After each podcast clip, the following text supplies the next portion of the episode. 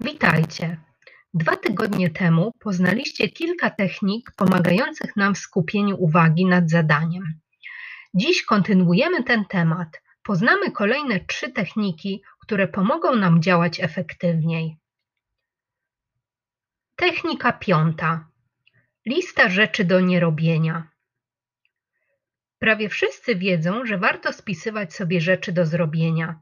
Spisywanie zadań ułatwia ich zapamiętanie i sprawia, że zwiększa się szansa, że je wykonamy. Nie wszyscy wiedzą jednak, czego nie powinniśmy robić. Z tego powodu równie ważne jest stworzenie listy rzeczy do nierobienia. Każdego dnia bowiem musimy wybierać między zadaniami, które wpłyną pozytywnie na nasze życie i tymi, które okazują się przeszkodami. Często zdarza się, że odróżnienie ważnych zadań od tych, które są bezwartościowe, jest trudne.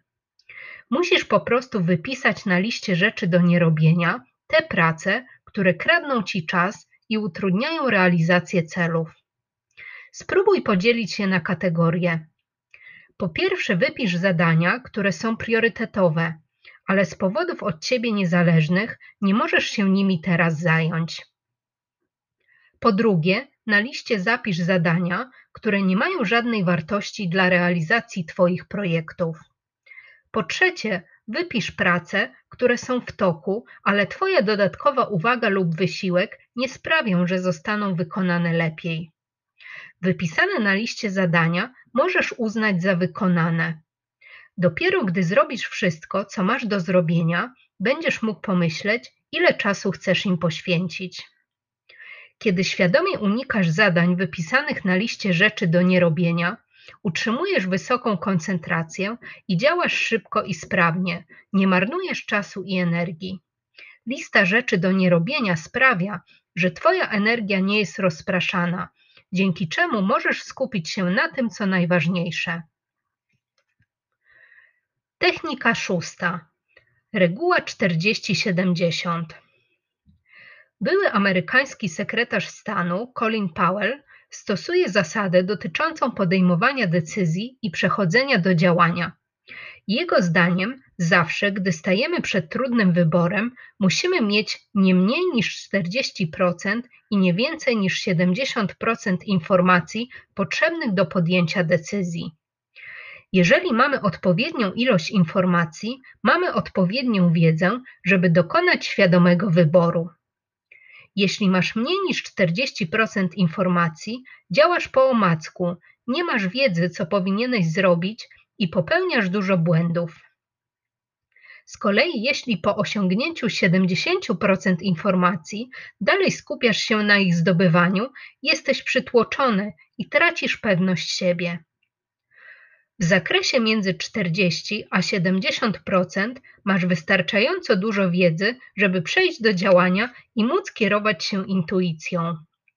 Żeby przełożyć tą radę na praktykę, możesz zastąpić słowo informacje innymi, na przykład 40-70% doświadczenia, 40-70% czytania lub nauki, 40-70% pewności albo 40-70% planowania.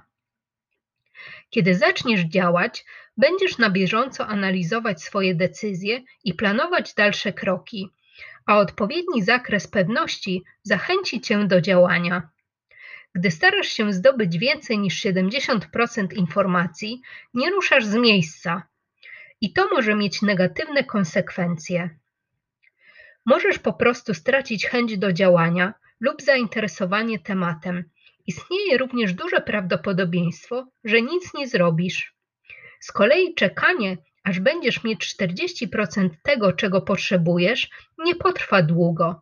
Szybko wyjdziesz ze strefy komfortu i przejdziesz do działania.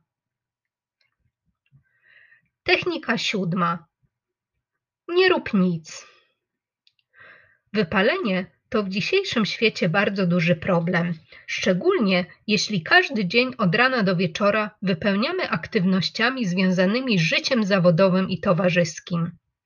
Niewielu ludzi potrafi długo funkcjonować w taki sposób. Odpoczynek od otoczenia i nierobienie niczego może być drogą do większej kreatywności.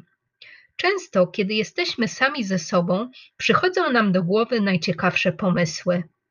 Kiedy jesteś zrelaksowany, twój mózg emituje fale alfa.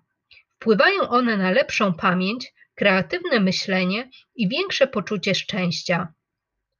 Z tego powodu medytacja i praktykowanie uważności, czyli mindfulness, cieszą się taką popularnością. Rób sobie przerwy w pracy, żeby odświeżyć umysł i nastroić umysł do kreatywnego myślenia. Pozwalaj sobie na takie chwile nic nie robienia. Pora na podsumowanie. Lista rzeczy do nierobienia jest tak samo ważna jak lista rzeczy do zrobienia. Rzadko zdarza się, żeby ktoś nam mówił, czego powinniśmy unikać. Rzeczy rozpraszające naszą uwagę kradną nasz czas w sposób, którego nawet nie zauważamy.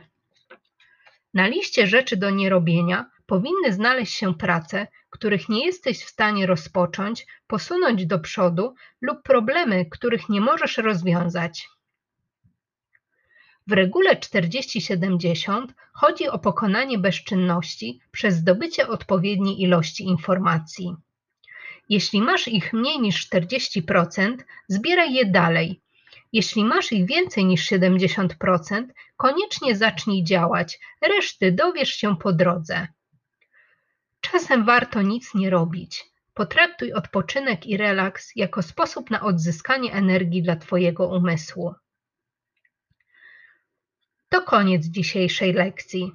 Mam nadzieję, że uda Wam się wprowadzić omówione przeze mnie techniki w życie i dzięki temu będzie się Wam pracowało lepiej. W kolejnym odcinku zajmiemy się pułapkami, które mogą zagrozić realizacji zadań. Do usłyszenia za dwa tygodnie.